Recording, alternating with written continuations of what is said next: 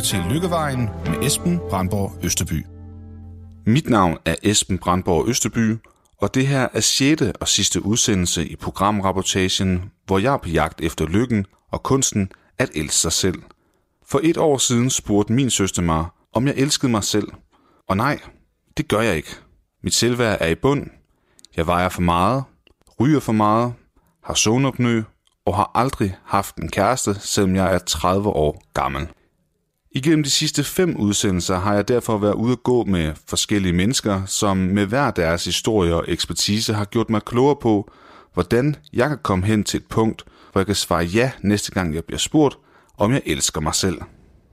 Min coach fortalte mig, at jeg skal lære at være i smerten, når ensomheden for eksempel opstår, fordi jeg ofte er flygtig i mine reaktioner og derfor erstatter tankerne med for eksempel arbejde. En datingrådgiver har klædt mig på til at komme på date noget mere. Det er for eksempel okay at være ærlig og sige, at jeg aldrig har haft en kæreste. En vanecoach, som selv har været igennem et større vægttab, har givet mig værktøjer til, hvordan jeg får mig en sundere livsstil. Og en skleroseram iværksætter har lært mig betydningen af at se livet på den lyse side. Og sidst men ikke mindst var der en kvinde, som havde mistet sin mor til alkohol, som lærte mig, at jeg skal tage min egen afhængighed til nikotin og sukker dybt alvorligt. Men hvordan får jeg samlet alle enderne til noget, der minder om et lykkeligt liv? For at få svar på det, vil jeg nu tage ud og tale med erhvervspsykologisk rådgiver og ledelsesfilosof Michael Andersen. Så på med jakken. Vi skal en sidste tur ud på Lykkevejen. Radio 4 taler med Danmark. Michael, velkommen til... Jeg skal jo ikke engang sige velkommen til Odense, for du bor jo her i, på Fyn. Jeg, øh, du, har jo, øh, du har jo mange titler. Du er jo både ekstern lektor ude på Syddansk Universitet. Du er YouTuber, og du er øh, erhvervspsykologisk... Hvad kalder vi det? Erhvervspsykologisk rådgiver. Erhvervspsykologisk rådgiver. Og ledelsesfilosof. Og ledelsesfilosof. Ja. Øhm, og vi skal her i 6. episode af min rapportage Lykkevejen her jo prøve at runde lidt op, lave nogle sløjfer på, øh, på de samtaler, jeg har haft tid til. Og, øh, men før vi gør det, så skulle jeg måske bare prøve at spørge dig, Michael. Lykke, det er jo sådan lidt et, et øh, abstrakt begreb. Hvordan vil du definere lykke? Jeg tror, man kan kalde lykke en, en forbigående følelse af opstemthed. Det tror jeg nok er den bedste måde, sådan, sådan lidt simpelt at sige det på. Så det med at jagte lykke er måske en, en svær en at gå efter, selvom der måske er sådan en anden grundlæggende tanke i samfundet om, at, at lykken det er noget, vi skal have, og det er noget, vi har ret til, og det er noget, vi skal jagte. Men det tror jeg ikke, vi bare kan. Ja, nej, men det er sådan, du vil definere lykke. Ja, det, det, er, det er sådan en, en forbigående følelse af opstemthed, glade følelser, gode følelser, som, som ligger over vores normstadie. Det må være, det må være lykke. Men lykken er jo, den er jo filosofisk set blevet vokset frem og tilbage siden de gamle grækere. Og vi har været mange steder hen omkring, hvad er lykken? Er det, er det noget, vi har ret til? Er det helheden med livet? Er det målet med livet? Eller hvad er lykke? Det har vi ikke rigtigt. Der er mange, der har haft nogle holdninger til det. Men at ligefrem sige, at vi har defineret det og sagt, det ved vi, hvad sandheden er, det tror jeg er svært. Ja. Jamen, det er sådan set enig i. Altså, det, det du lidt prøver at sige, det er, at, at det er ikke en... Altså, når du siger det her um, til at starte med, så, så det er ikke en følelse, som vi kan ja, konstant have. Nej, det, det, det, det kan vi ikke. Og, og, øh, og jeg tror også, at, at måske er jagten på lykken måske mere en måde at få, få mindre lykke på. Fordi at, at den er så svær at opnå, og den er så svær at sætte i formel, og derfor så, så vil den her konstante jagt måske skabe mere ulykkelighed end lykke. Så jeg tror mere, man skal være i en form for egenomsorg og egenkærlighed, og i, i det liv så opnå den lykke og kærlighed, der kommer til en. Ja, det går meget mod det her pursuit of happiness, eller ja. jagten på, på, på lykke. Okay, men så nu har vi fået din øh, definition af, hvad, hvad du mener lykke er. Det er sådan lidt en forbiomgående øh, følelse. Skal vi prøve at gå ned her, så er vi i skoven. Øhm, jeg har jo i... Uh, det er det sjette gang, jeg er ude og gå en tur i den her reportage. Mm. Og øhm, i første episode gik jeg en tur med min med min coach, hvor vi sådan talte lidt om, øh, hvad, hvad jeg bokser med, og hvad jeg skulle arbejde på sådan, sådan overordnet set. Ja. Øh, vi snakker rigtig meget om struktur blandt andet. Øh, men øh, du har jo arbejdet med det her område øh, i, i rigtig, rigtig mange år. Jeg tænker, at du måske kunne sætte lidt nogle ord på sådan, også fra et forskningsmæssigt synspunkt, at øh, fordi i anden, episode, anden episode gik jeg en tur med mig Vismand. Ja. Fordi jeg jo kæmper lidt med, med det her med at finde kærligheden. Ja. Jeg er lige fyldt 30 år, og jeg har stadig ikke været i et fast forhold. Øh, hvordan tror du, at folks... At det her med parforhold og kærlighed, altså at være i tosomhed måske endda, hvilken betydning har det for danskernes lykke? Ja, det, det er et meget, meget stort spørgsmål, som, som, øh, som jeg ikke tror, vi har et svar på. Øh, det, det, vi, det man kan sige, det er, at, at mennesket er skabt til at leve op til nogle normer. Vi har noget i, oppe i hjernen, der hedder Theory of Mind, som er vores tanker om andres tanker om os. Det vil sige, at, at det øjeblik, at vi får tanker om, at andre ikke kan lide os, eller andre øh, ser forkert på os, så starter vores trusselsystem, vores ængstelighed. Så hvis vi har en norm, der hedder, at vi skal være i et parforhold, så vil vi søge parforholdet, så vil, så vil det være den norm, vi gerne vil være en del af. Og med afsæt i det, kan man sige, at det er måske normen i Danmark stadigvæk. Så derfor så vil vi søge at komme til at være i de her parforhold og i tosomhed. Og det er jo også godt for os, kan man sige. Altså det, det er en måde, vi reproducerer os selv på. Så, så det vil være det vil være sådan en det vil være mit take på, at når vi snakker tosomhed, kærlighed og så videre, når vi søger den, så søger vi den ud fra de normer, der er skabt for os, som vi skal leve op til. Ja. Og det kan man jo sige med så, med så mange andre ting også. Ja. Men du ved ikke, om der sådan er noget øh, evidens for, om det at være i et parforhold gør en for eksempel mere lykkelig, end det at være i ensomhed, eller altså at være single? Nej, det kommer jo an på, hvilken norm du er vokset op i. Hvis du er vokset op i en norm, der hedder, at du skal være i et parforhold, og du ikke er det, jamen så vil det jo være, så vil det jo være imod, imod dine indre følelser og dit indre forståelsesramme. Hvorimod hvis du er en del af et samfund, hvor det med at bo alene, eller det med at være alene, er det rigtige, jamen så vil det, så vil det være okay. Og så, så det har noget med din egen baseline at gøre, din egen normstatus, om du lever op til det eller ikke lever op til det, som har indflydelse på, hvordan du føler. Det er sjovt, du siger det her, fordi når du siger det, så tænker jeg sådan lidt, at mennesker er, er flokdyr. Ja. Og at vi jeg går, vi går lige forbi her. Øhm, ja, at mennesker er flokdyr, og at vi... Hov. Ja. At vi er lige ude at gå her midt om natten i bulhammeren og mørke. Øh, jeg skulle ned her til venstre, og der kom lige nogle andre forbi. Ja, vi, vi som mennesker er, er flokdyr. Så når det er sådan, at du siger...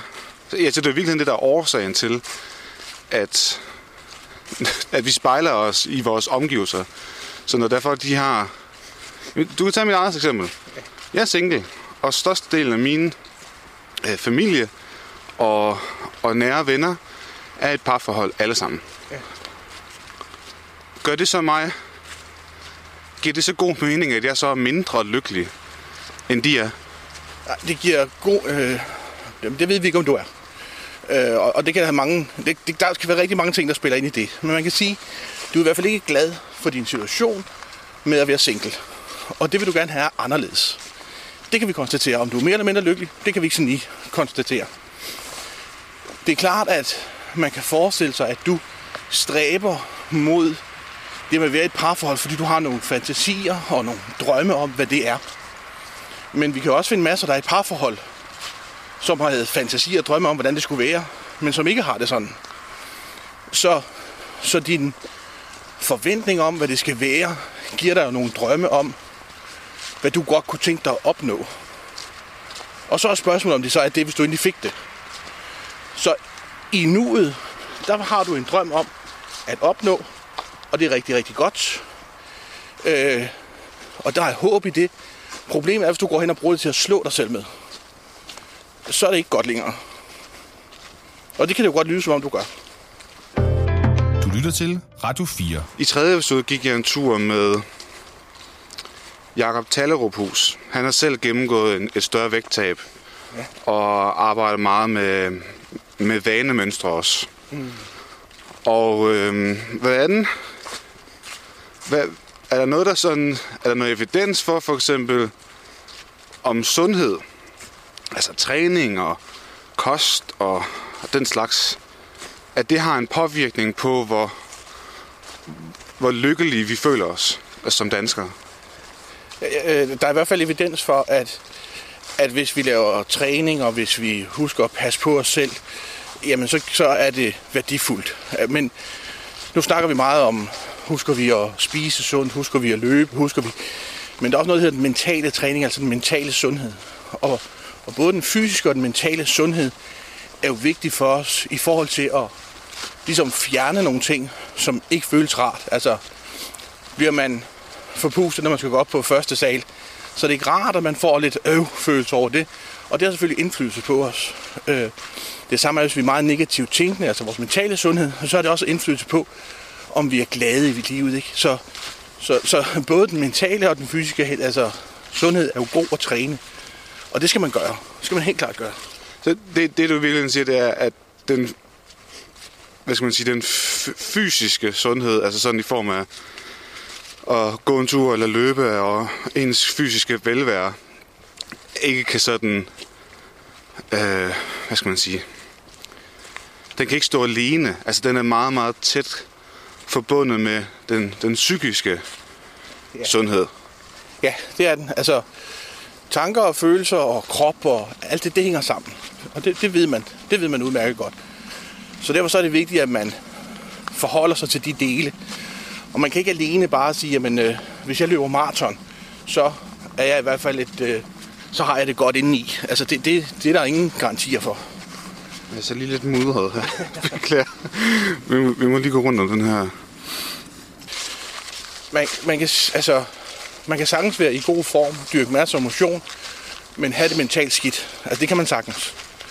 Øh, man kan sige, når du ryger en cigaret, eller spiser sødt, så, så, så køber du dig en kort lykkefølelse, for at bruge det ord. Og, øh, og det er sådan en form for selvmedicinering. Og det vigtige her er jo ikke, om, om man skal stoppe med at spise slik. Det vigtige her det er at finde ud af, hvorfor har jeg brug for at selvmedicinere, for lige at bruge sådan et ord igen. Hvorfor har jeg brug for at gøre det? Hvorfor har jeg... Hvad er det, hvad er det der gør, at jeg ikke bare er okay mig selv? Altså, hvorfor har jeg brug for den her stimuli? Det, det synes jeg er et vigtigt spørgsmål at stille, når man går i gang med den bevægelse, som du går i gang med. Og siger, men jeg vil gerne have om på min vægt, jeg vil gerne have om på, jeg vil gerne have en kæreste osv.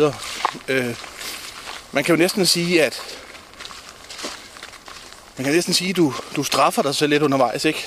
Ved at for det første have lov til at, at give dig selv nogle slag, ved at sige, se nu er jeg afhængig, eller se nu er jeg for tyk, eller se nu ryger jeg, eller altså, det er jo, det er jo, det er jo meget negativt tankesæt. Det, det, det er i hvert fald noget, man sådan overbeviser sig selv om, at det er skidt. Ja. Altså, man, man lever... Altså, det er i hvert fald det, jeg gør. Og jeg kunne forestille mig, at mange af lytterne derude, de også har et selvbillede af sig selv i den ene eller anden forstand. Øh, som, som, som, som er forhat på en eller anden måde. Øh, altså, det kan jo enten være øh, altså ens krop, eller um, på den ene eller anden måde, det kan være øhm, måde, man agerer sig på som menneske, eller om man er god nok på arbejde, osv. osv. Ja, altså vi har jo vi har masser af overbevisninger, men, men det er jo ikke andet end det, det egentlig er. En overbevisning. Og det vil sige, at, øh, at vi kan godt have en tro på, at jeg skal ryge, eller jeg skal være overvægtig, eller jeg får ikke en kæreste, eller hvad det nu måtte være. Men det er jo bare en overbevisning.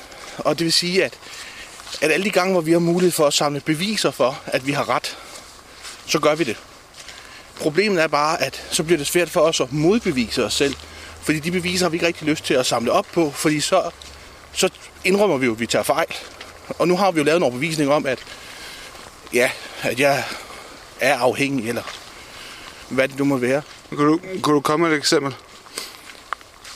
Jamen, når du, øh, når du nu holder fast i en anden overbevisning om, at du er jo afhængig, og nu er du også blevet 30 år, og nu er det svært at finde en kæreste. Altså, der er mange ting, som du har som argumenter og bevisninger, som gør, at så bliver det nok bare svært for dig. Og derfor så er du nok ikke lykkelig. Og så skal man søge lykken. Så, så i stedet for at stoppe op i sit eget liv og være glad og tilfreds og happy, så søger du alt det, der beviser, at jamen, her der kan jeg heller ikke, og her der kan jeg heller ikke. Øh, og du går jo faktisk på jagt i en intellektualisering med, din, med den her podcast, du laver, i stedet for at gå den anden vej rundt og sige, hvad er det for nogle ting, jeg egentlig gør, der er rigtige? Hvad er det for nogle ting, jeg gør, der er super gode for mig? Og så holde fast i dem. Du holder fast i alt det, lige nu i hvert fald, og det er også det, du er ude at hente beviser for. Det, som ikke hjælper dig. Og det kunne være sjovt, hvis man ændrede det.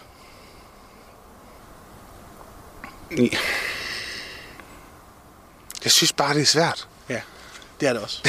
Undskyld, ja. Ja, men det er det også. Og, og det, tror jeg, det tror jeg faktisk er noget af det vigtigste at erkende. Det er, at det er svært. Og jeg tror jo, at nu har du nu, altså det, noget af det, jeg synes, der er stort, det er, at du lægger dig selv ud. Det er, at du siger, jeg tør at dele mig selv. Jeg tør at vise, jeg tør at fortælle, fordi du er ikke alene her. Altså, der er hundredvis af mennesker, tusindvis af mennesker, der genkender ligneragtigt din fortælling.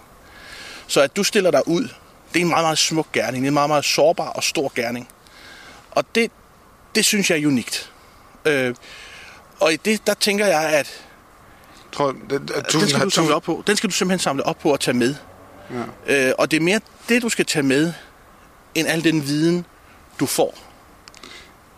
For der ligger sindssygt meget kærlighed til andre i den her podcast, og det med kærlighed til dig selv. Og det tror jeg er vigtigt. Så det er det der med, altså så det du, altså det skal være helt ærligt, så er det jo lidt af halvnarcissistisk årsag, at jeg gør det her. Altså det, det er for, at jeg selv kan, kan komme videre. Det er jo selvfølgelig super fedt, hvis man kan inspirere nogle mennesker. Men du, din tese er, at det faktum, at man er noget for andre, at det har en betydning for, altså tror du, tror du altså har det ikke en, en betydning sådan i forhold til danskernes lykkefølelse, det der med, hvad vi er, altså hvilke relationer vi har med mennesker, upåagt, nu er det her jo så lidt eksternt, hvis man kan sige det sådan, mm.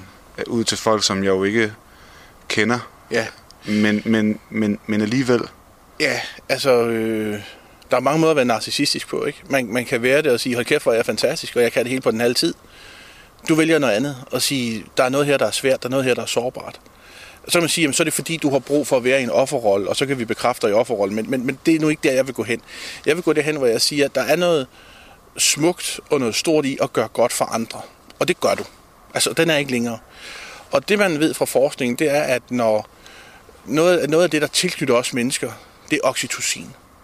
Øh, og oxytocin, det udskilles, når vi modtager noget, eller nogen gør godt ved os, nogen der giver et klap på skulderen, eller giver os en gave eller noget. Men vi kan også udskille, eller vi udskiller lige så meget, når vi gør det for andre. Og derfor så skal vi gøre mere for andre.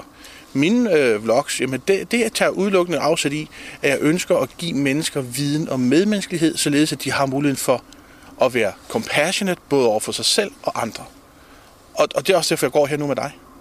ja. For jeg synes, det er godt at gøre, jeg synes, det er vigtigt. Og jeg kan lægge mig på hovedpuden i aften og så sige, du har gjort noget godt i dag, det er godt. Men nu kan jeg så også sige, det, at det er nemt for mig i den her forstand, at jeg, jeg er meget umiddelbar i min kommunikation, og jeg er meget ekstrovert, og jeg har altid været. Ja, Men det er jo ikke alle, der er sådan. nej. Så, så altså, Og du risikerer Ja. jo også, når du ligger der ud her, og du trækker dygtige mennesker ind omkring dig, Øh, nu har jeg hørt øh, to af de andre afsnit, og det er dygtige folk, du har inde. Ja. Og du risikerer at få nogle øretæver. Sådan at forstå, at de risikerer at sige noget, som du bliver nødt til at tænke over, ikke? Ja. som kan være smertefuldt. Alt udvikling er smertefuldt. Og du risikerer jo, at vi stiller dig nogle spørgsmål på turen, eller giver dig nogle svar, som du bliver nødt til at reflektere over på en ny måde, og som går ondt. Men forhåbentlig åbner dine øjne og udvikler dig. Ja, jeg, er da, jeg er da rigtig glad for, Michael, at du synes, det er, øh, at det, det er flot af mig, men, men hvordan kan vi sådan lave en sløjfe til det, altså for andre mennesker? Altså, hvordan de sådan kan arbejde med sig selv? Altså, fordi folk står jo i vidt forskellige situationer. Ja, den bedste måde at gøre det på, ikke? Lige her nu. Med den situation, vi har lige nu. Det er at kigge på dig. Fordi at øh, selvom du lige har fået en masse ros, en masse anerkendelse, en masse kærlighed, så vælger du egentlig at sige, ja, ja, det er fint. Bum, du skubber det væk. Og så siger du, hvad med for andre? Øh, det kunne være rigtig godt, hvis du lærer det, og dem, der lytter med, lærer det, at det ikke var en frem. Altså, vi skal simpelthen lære at omfavne det, der er. Både godt og ondt. Og, og, øh, og selvom du kan have en lidt selvkritisk tilgang, så skal du lære at aflære den selvkritiske tilgang og lære den selvkærlige tilgang. Den egen omsorgsfulde. Og, og, og det er vejen mod flere lykkeoplevelser. Ja, tænker du, øh, at det med at være åben og, og være sårbar, som, som jeg jo for eksempel har været i den her rapportage, at det kan være, um, at det kan være et værktøj, upåagtet hvilken situation man er i, og, og hvad det er, man søger i sin, på sin lykkevej. At det måske kan være noget, der kan I sådan hjælpe ind videre. Jeg tror, sårbarheden er vigtig. Øhm, jeg tror både, at, at vores egne evne til at stå sårbart med det, vi har, og omfavne det og passe på det, godt som skidt, og det med, at vi som mennesker er i stand til at omfavne, omfavne andre, når de kommer med deres sårbarhed, er vigtigt. For hvis jeg for eksempel siger til dig, jeg er ked af, at jeg er single, og du så siger til mig, prøv at høre Michael, slap af, altså der skal nok komme en pige, det skal nok gå, så vil jeg ikke føle mig mødt i min følelse, at jeg er ked af det, og bange for, at jeg ikke finder en. Så, der, så, så vil jeg stoppe med at være sårbar. Så det med, at vi, vi kan også lære det med at, at, at lige omfavne hinanden, og lytte til, hvad er det egentlig, der bliver sagt, og så spejle den følelse og være med den følelse, den anden person har, og i det bygge derfra. Men når vi stiller os sårbart, så er det vigtigt, at vi, vi skal først og fremmest ture, og det tør vi kun, hvis de mennesker, vi har omkring os, omfavner det. Så det, det er en ret vigtig læring, at vi skal huske at omfavne den sårbarhed, andre giver os. Der har vi nok lidt i Danmark og Vesten generelt en tendens til, at øh, vi skal finde løsninger for folk. Ikke? Vi vil gerne hjælpe hinanden, vi skal lige finde en løsning. Boom, det skal nok gå, øh, gå på Tinder, så er alt godt.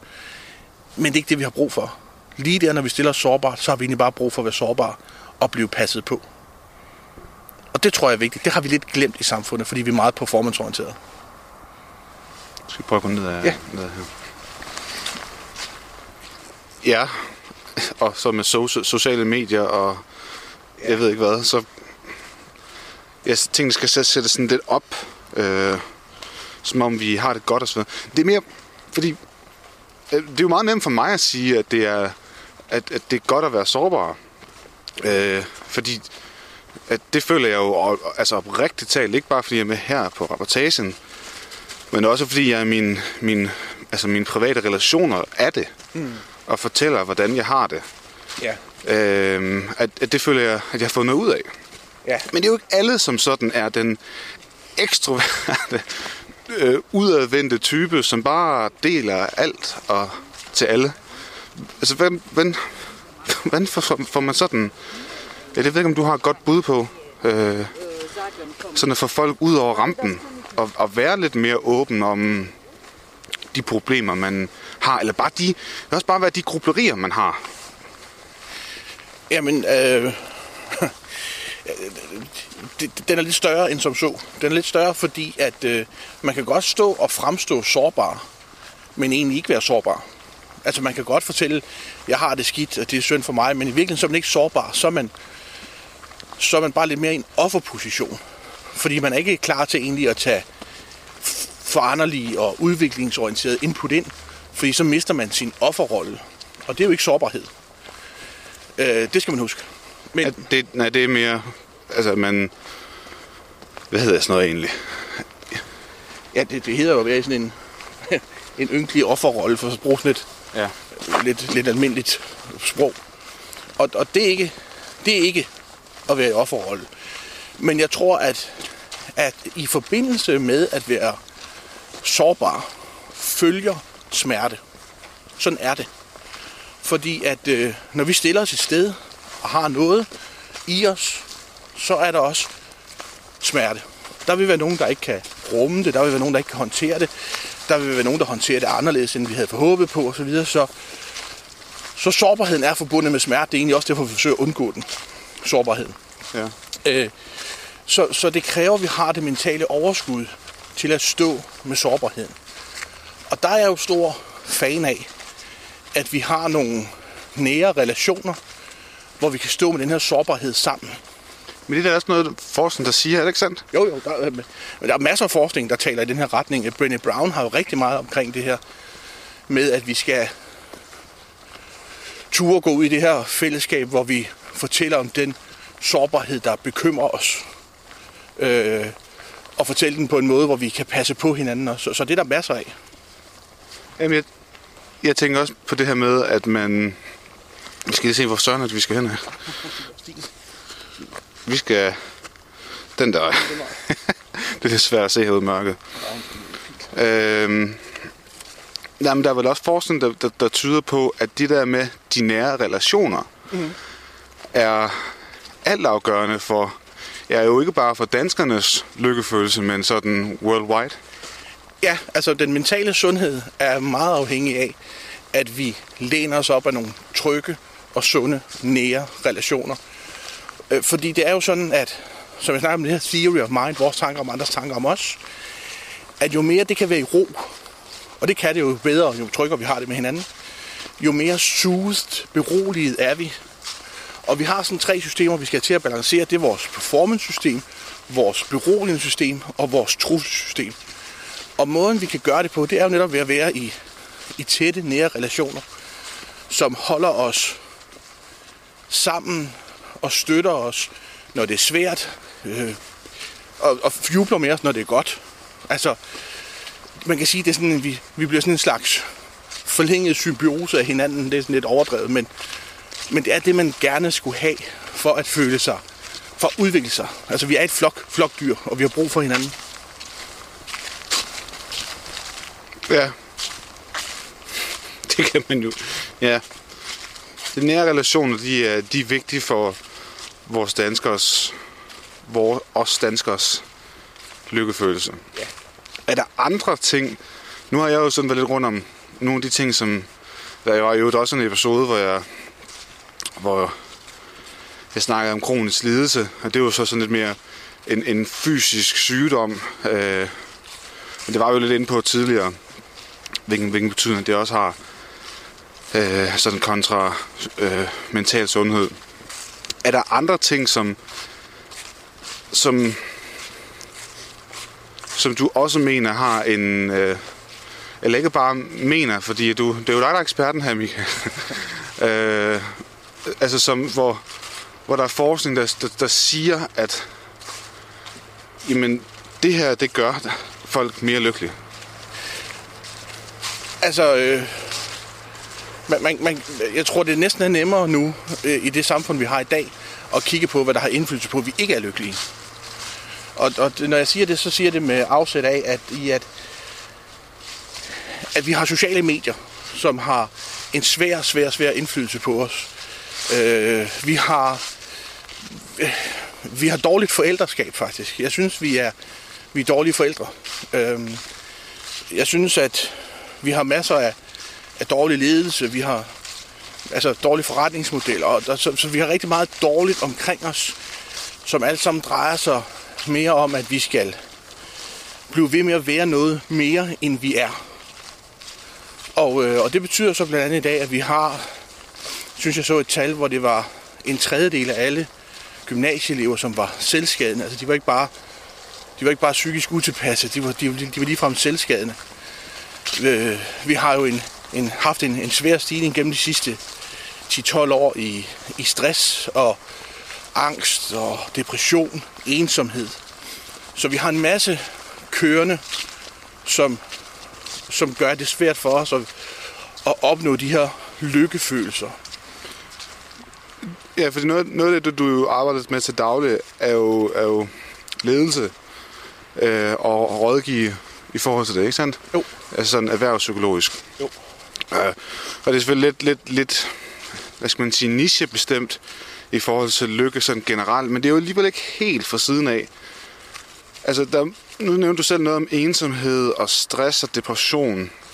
Er der, er der, altså, nu er det så ikke, jo, det er vel også forskning i en anden forstand, undersøgelser, som viser, at det går i den forkerte retning der? Ja, eller, eller, ja. eller hvad er vi ude i? Ja, for fanden. Altså, vi har en... Fra 2006 til 2016, der lavede vi en, øh, en tredobling af, øh, af psykisk sygdom blandt unge. Og det er, sådan, det er, sådan et, det, det, det er mig sådan et vanvittigt tal. Øh, og, øh, og vi ser jo, at der har været en...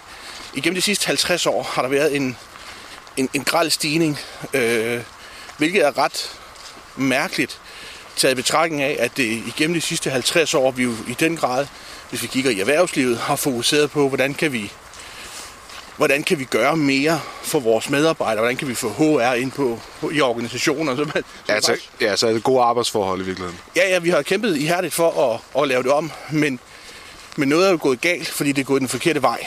Øh, Vi er blevet mere syge. Altså, sådan er det.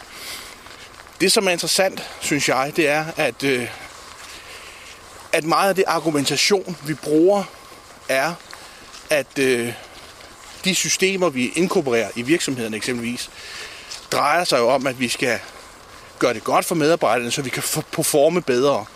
Vi laver systemer i skolerne, så vi kan performe bedre. Vi måler vores børn helt ned til deres parathed, helt ned til, til børnehaveniveau osv. Og hele den her performance-kultur betyder også, at det er nemt for mig at fejle. Det er nemt for mig ikke at leve op til alle de målinger, der er i mit liv. Og det er jo tal, så det er nemt at se, om jeg er god nok eller ikke god nok. Og det har stor indflydelse på, at det er svært for os at være lykkelige. For pludselig den her theory of mind, vores tanker om andres tanker om os, bliver lige pludselig målbar. Og vi kan se det. Jeg er ikke god nok, for jeg har kun fået syv eksempelvis.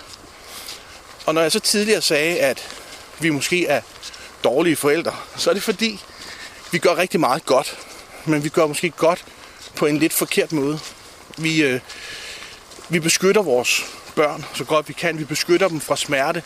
Og det vil sige, når de så kommer ud og skal stå med et ansvar selv øh, på gymnasierne og så videre, så er det bare uoverskueligt for dem. Altså det er svært, det er...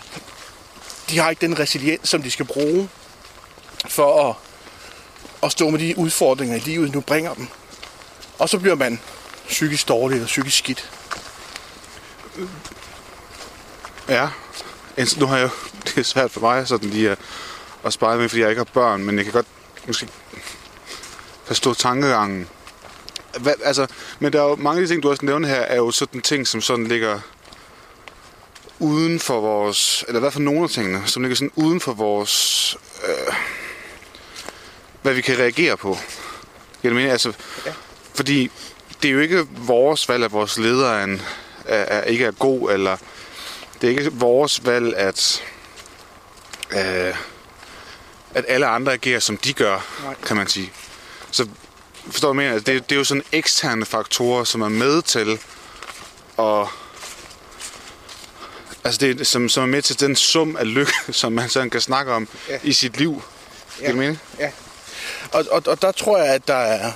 Og her der, der nu kommer der jo næsten sådan en øh, psykologisk religiøs overbevisning, ikke? for der, der har vi jo forskellige overbevisninger, de forskellige psykologiske grene, som er det der med, er du din egen lykkesmed, eller er du en del af et fællesskab, er du, er du afhængig af fællesskabets lykke. Og øh, jeg er tilbøjelig til at læne mig op af den tænkning, der hedder, at, at vi, vi, hvis vi er vores egen lykkesmed, hvis jeg kun skal regne med mig selv, hvis jeg kun skal være afhængig af mig, jamen så vil jeg udvikle narcissistiske træk. Så vil jeg skrue ned for min sårbarhed i forhold til andre, og så kun satse på mig selv. Og det strider lidt mod min overbevisning, som jo går i retning af at sige, at øh, vi skal gøre godt for hinanden. Så, så jeg er jo meget tilhænger af, at, at vi skal finde en måde, hvor vi kan gøre godt for andre, og så skal det nok komme godt igen. Det er min overbevisning. Og det tror jeg på. Og det synes jeg er det synes jeg er et vigtigt udgangspunkt. Så ved jeg, at der er mange tænkninger, der er hele den positive psykologi, som jo taler for, at, at vi er vores egne begrænsninger. Vi kan, hvad vi vil. Øh, men, men det er jo ikke altid godt. Altså, vi skal ikke bare gøre, hvad vi vil, bare fordi vi kan det. Fordi så kan man jo sige, at der er en sød pige derovre, hende kunne jeg godt tænke mig.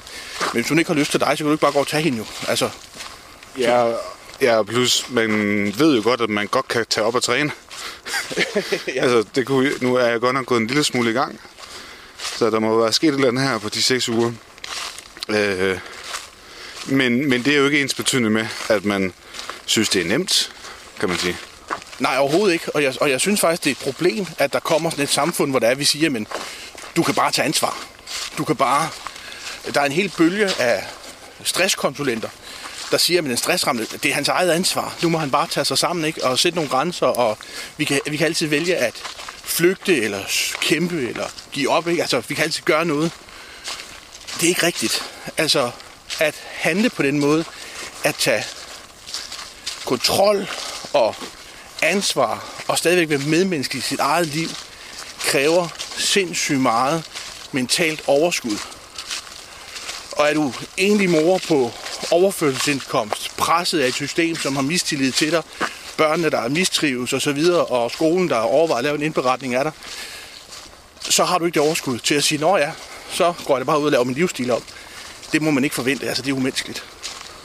Nej, det kan jeg godt forstå, men jeg synes bare, det, det, det ene udelukker vel ikke det andet, fordi du, svaret på lykke findes vel ikke kun i, at man skal være noget for andre. Altså, fordi hvis man hele tiden sætter andre før sig selv... Ja, det skal man heller ikke.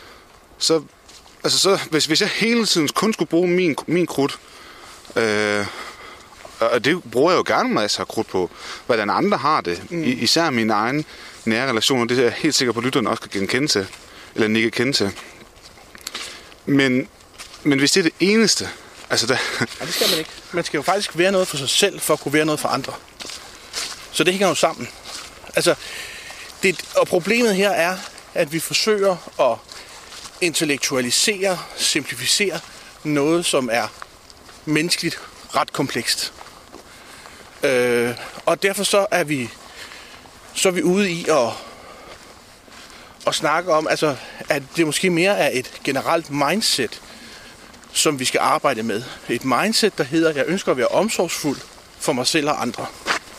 Men kunne det mindset heller ikke være positiv psykologi? Øh, øh, øh, jo, det, det kan det godt. Men, men der, er jo, der er jo nogle udfordringer med sådan grundstammen i den måde, at den kører på. Som jo netop er det her med, at altså, den er meget fokuseret på dig. Og, og du din Altså, kigger vi på Anthony Robbins eksempelvis, øh, som er den helt store guru inden for den positive psykologi, og kigger på hans markedsføringskampagne, og kigger på diagnosekriterierne for sociopati, ja, så er de meget identiske. Og det, det er jo sådan lidt skræmmende, kan man sige. Og det, og det, altså, det, var, det var Svend Brinkmann, der fandt det frem på et tidspunkt. Og det er jo sådan ret interessant, at han siger, at du kan, hvad du vil, når du vil, så meget du vil, og med hvem du vil. Og det er bare ikke rigtigt. Alt det, du siger, synes jeg lyder helt vildt smart og klogt. Det synes jeg. Men, men, men du var også lidt inde på, at det er selvfølgelig, at man skal, det er vel lidt ligesom, øh, når man tager flyet, eller så kommer der altid sådan en, øh, en øh, kampagne med, at man skal selv tage iltmasken på sig selv, ja. før man kan give den til andre. Og det er vel egentlig lidt den ja. analogi, du er ude i, ikke? Jo, jo det er det. Men, men, med, med, med, klart med et mindset om, at vi skal bremse hele det her performance-ønske. Det skal, det skal bremses op. Altså, vi skal, vi skal levere meget mindre. Og være mere i... Send. Mere i send med os selv, og være mere okay. ja, okay. Jamen, send er faktisk et rigtig godt ord til det. Vi skal være mere okay med os, og i det vi er og ikke hele tiden stræbe efter et nyt mål, for, for når vi måske ikke oplever lykken, så er det fordi, at vi sætter os en masse mål, som vi har lært i henhold til, at vi skal være sådan et performance-samfund. Men vi har jo dårligt nået målet, Før så har vi sat os et nyt. Så hele det med at dvæle ved succesen og sejren og glæden, den er meget kortfattet. Altså, der, der er vi simpelthen for travlt med at komme videre. En helt anden ting. Michael, synes du, det er en joke, at danskerne og de nordiske lande i det hele taget, som bliver kåret til, til årets, øh, eller hvad hedder det, verdens lykkeligste lande, eller synes du, der er hold i det? ja, ja, det, det, Jeg kunne simpelthen ikke lade være med at spørge. nej, og jeg, jeg, synes også, det, jeg synes også, det er et godt spørgsmål, og jeg, jeg synes jo, at Det er jo, det er jo Bhutan nu, Ja, tror jeg nok, som ja. er verdens lykkeligste land. Ja, det, det skal nok passe. Altså, jeg, jeg, jeg ser sådan på det, at jeg har ikke brug for at vinde en konkurrence om at være lykkelig. Jeg har brug for, at vi føler os lykkelige, eller føler os glade, føler os tilfredse. Om, øh, om jeg ligger på en 10. plads, mens jeg har det godt, eller jeg ligger nummer 1, det er jeg sådan set ligeglad med. Altså, det er igen tilbage til det med, alt hvad vi har, som er rart og godt, det skal vi gøre til konkurrence, så der kun er nogle få, der kan leve af det og have det godt af det. Altså, det er for mærkeligt. Hvorfor kan vi ikke bare danse for dansens skyld? Nej, nu skal det hedde vild med dans, og så skal vi have folk, så skal vi have kendte sig til at konkurrere. Altså, alt bliver til konkurrence, alt bliver til noget. Altså, i gamle dage, så spillede man musik, for man kunne godt lide at spille musik. Og så kæmpede man med at ringe rundt til en masse spillesteder, til at man kunne få nogle jobs. I dag, der skal du vinde konkurrencer for at få lov til at spille opvarmning på smukfest. Altså, alt bliver til ja. konkurrence. Jeg synes, det er sindssygt. Ja. Ja. Mm. Skal jeg sige til det? Altså, jeg kan godt for, det kan jeg godt forstå, du siger. Men jeg tænker også, at øh, det, det gør ikke noget at, at, at have noget at jagte. Det betyder ikke, at det, at det, man jagter, er endemålet, og det er det, som man får en til at føle lykkelig. Så det har jeg jo gået og filosoferet en lille smule omkring i forhold til det her med at finde en kæreste. Mm-hmm. Jeg vil da super gerne finde en kæreste. Mm-hmm. Men med, ikke for en hver, hver pris skyld. Præcis. Altså, øh, så det er jo stadig en jagt, jeg, jeg er på, og en rejse, jeg er på. Men, og igen tilbage til masken, jeg skal sgu kunne elske mig selv først. Ja. Før jeg, det er i hvert fald sådan, jeg har det. Ja. Eller hvad vil du mene? Nej, jeg- mener, du også, mener du, at man kan være lykkelig og ikke elske sig selv? Øh, øh, hvis jeg, det kommer an på, at vi forstår lykke ens. Igen, jeg mener, at lykke, Eller lykkelig? om jeg kan være glad og tilfreds, hvis jeg ikke elsker mig selv. Det vil være svært, men vi ser jo masser af... Jeg arbejder med rigtig mange ledere, og der er rigtig mange af dem, som jo dybest set ikke har det godt inde i sig selv, men de laver nogle, nogle, nogle forsvar, nogle masker, nogle barrikader, som egentlig gør, at de har et, en selvindbilsk glæde, og den er jo god nok for dem, indtil der går hul på den. Og det er lidt sjovt, fordi det er tilbage til det med performance igen. At det kunne sådan fra samfundets side af, at det at altså få sig et, et, et, en uddannelse og et godt velbetalt arbejde og noget autoritet, mm. som leder jo har, at det er godt. Men så sådan udefra set, så kan jo at de har jo fået succes. Ja. De må da være lykkelige. Men virkeligheden er bare en helt anden nogle gange. Øh, altså, vi, vi, kan jo, vi kan jo se på målinger, at øh, deres sårbarhed, i takt med, at de stiger i, øh, i rang, den daler. Altså, de skruer mere og mere ned for deres sårbarhed. Og hvor vi har øh, cirka 3% i samfundet, sådan her nu, som, øh, som kan diagnostiseres med svære sociopatiske træk. Når vi kommer ind på direktionsgangen, så stiger det tal til mellem 21 og 23 procent. Øh, det, er ikke, det er ikke fordi, at det er sociopater, men det er fordi, de har simpelthen haft brug for at skrue ned for den sårbarhed, der udgør, at de så, altså så stiger deres sociopatiske træk. Jeg tror mere, det er, fordi man har brug for at passe på sig selv i det. Og så er der en masse forskning, der viser, at når vi får magt, og vi ikke har brug for at være noget, altså at vi måske kan være mere fri i vores indre personlighed, og det er så som regel dem, der har brug for magten, der søger magten, så får de lidt ærgerlige profiler.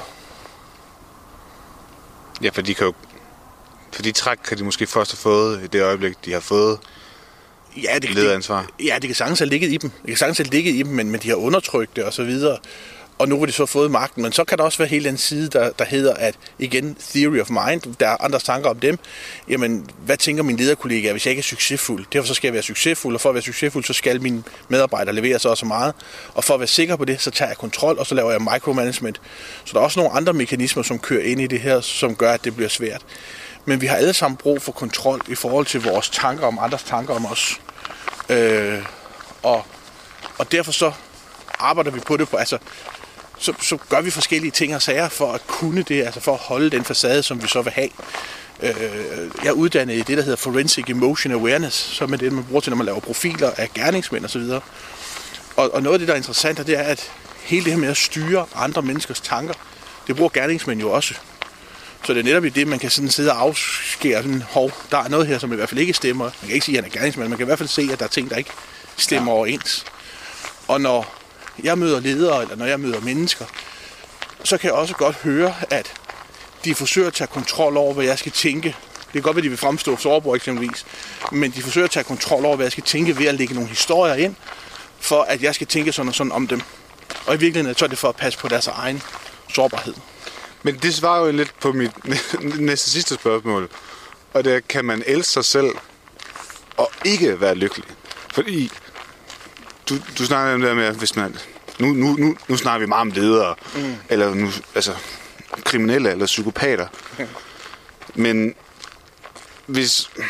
Altså, man kan godt have de der narcissistiske, narcissistiske træk, eller man kan være meget glad for sig selv. Mm. Men det er ikke ens betydende med, at, at man er lykkelig. Men det er jo egentlig også ret relativt alligevel, fordi så er vi tilbage til definitionen igen. Ja. Hvad søren, altså, hvordan definerer man? For det var også forskelligt fra folk til folk, fra person til person. Ja, det er det. Altså, hvornår har jeg lykkeoplevelsen? Hvornår har jeg glædesoplevelsen? Og man kan godt ikke elske sig selv og være lykkelig, indtil det bliver opdaget over for mig selv, indtil jeg opdager over for mig selv, at jeg lyver over for mig selv. Så mister jeg måske noget. Mm. Det var virkelig, ja, det var virkelig det, der skete for mig. Jeg har bildet mig selv ind i alt for mange år, og tingene var, som de skulle. Og der, jeg har også oplevet rigtig mange ude at rejse, og jeg har fået mig en uddannelse, og alt sådan noget. Mm. Men, men jeg havde negligeret det der med mig selv, og mit eget velvære og min sundhed, som, øh, som i hvert fald i mit tilfælde, tror jeg er en katalysator for, at jeg øh, i hvert fald ikke har elsket mig selv nok. Jeg synes, jeg lidt er på vej derhenad. Øh, Ja, jeg er begyndt at træne en lille smule. Jeg var for første gang var oppe og tage sådan en bodyscanner-test. Hvilket var, var, var en øjenåbner for, hvor slemt det egentlig stod til.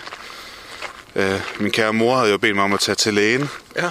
Og få, altså tage en, en, en helbredstest. Det har jeg så ikke fået taget, men nu fik jeg at vide, at jeg vejede ja, 132 kilo helt præcis.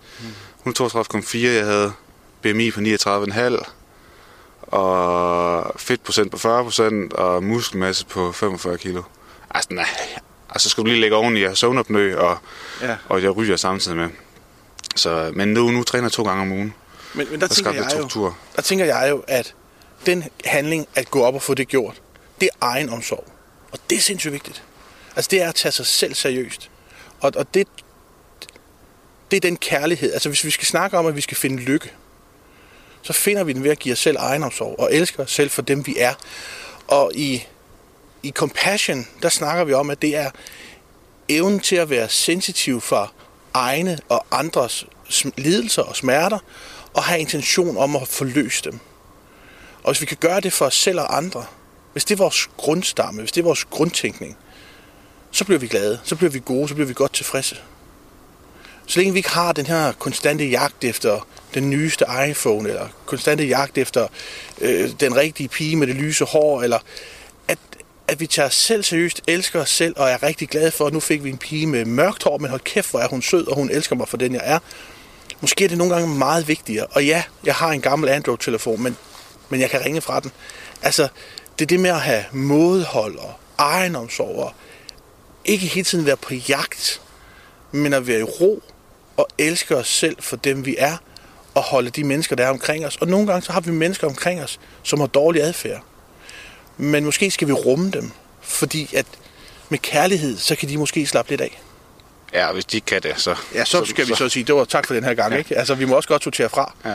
Men, men jeg, synes, jeg synes det her med, at når, når vi har mennesker omkring os med dårlig adfærd, så er der altid en årsag. Og årsagen er sjældent af ond vilje. Årsagen er ofte, at de har haft en, nogle dumme historier i deres liv, som gør, at, øh, at de stoler ikke nok på sig selv til andet, at de skal være dumme svin.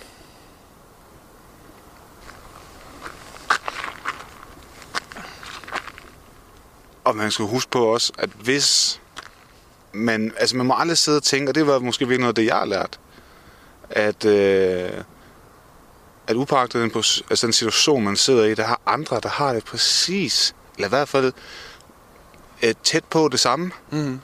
Og der findes forumer derude, apropos sociale medier osv. Altså, der findes folk, som, som, som, kan, som forstår dig. Ja. Altså, der er folk, der har skrevet til mig også på grund af den her reportage, øh, at de har stået i samme situation og sådan ting. Og det, det gør mig da glad. Ja. Øh, og, men det man må aldrig tænke, upagtet hvilken situation man står i. Øh, om det er den store livskrise, eller om det er bare nogle ting, som man synes, man er lidt træt af, og man gerne vil gøre, lave om på, så er der jo andre, som, som kender den følelse. Ja. Og, og når vi gør, hvad du gør, fortæller historien, så, øh, så er det god karma. Og det, det, det vilde er, at du lige fortæller lige nu, at der er nogen, der skriver til dig, og det gør dig glad. Du har gjort noget godt for dem, og der kommer noget tilbage, så du bliver glad. Og det er jo et øjebliks lykkefølelse, at man sidder der og siger, hold kæft, det her det har jeg gjort for et andet menneske. Og noget af det vigtigste i mit job... Michael, nu bliver jeg simpelthen så glad. det, det er jeg glad for. For noget af det bedste i mit job, det er at få lov til at gå ved siden af mennesker i en periode, hvor de flytter noget i deres liv. Altså, det, det kan jeg godt blive rørt over. Og, og, og kan også godt ligge med en lille tår øh, om aftenen og sige, hold kæft mand, at jeg har fået lov til at opleve sammen med det her menneske. Det er smukt. Og det synes jeg er stort. Og det ønsker jeg, at alle får lov at opleve, i stedet for at være så optaget af, at jeg skal have min nye iPhone. Jeg kommer ud og, og skabe nogle relationer også. Ikke kun at være dem, man er sammen med måske. Michael, lad det være, være sidste ord.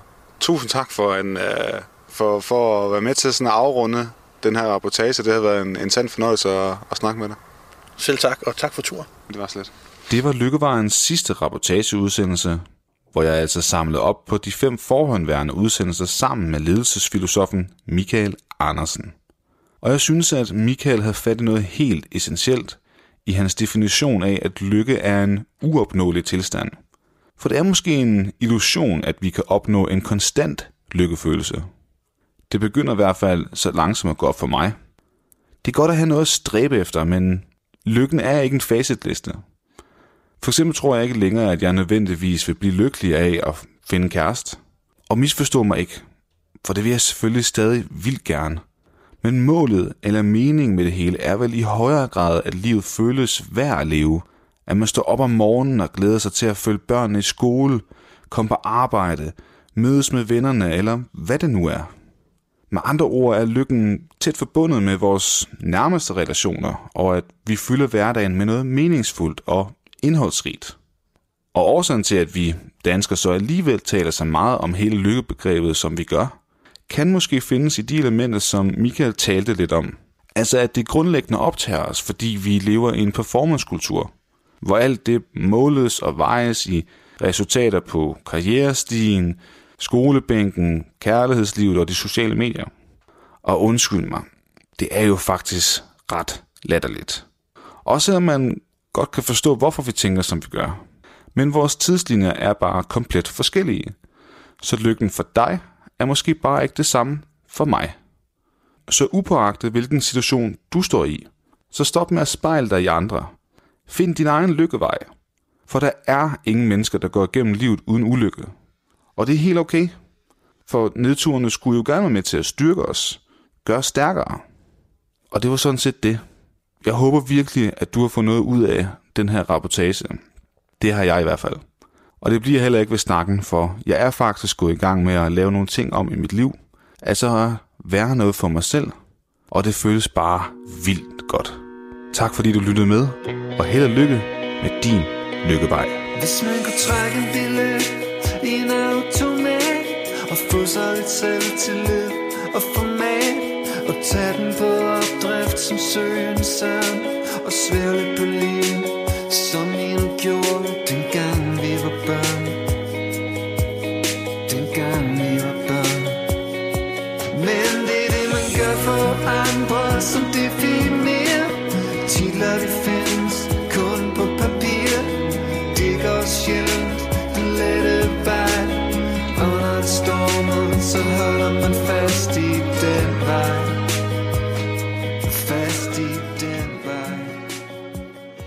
Programmet er produceret af Lyd og K i samarbejde med Podtribe Media for Radio 4.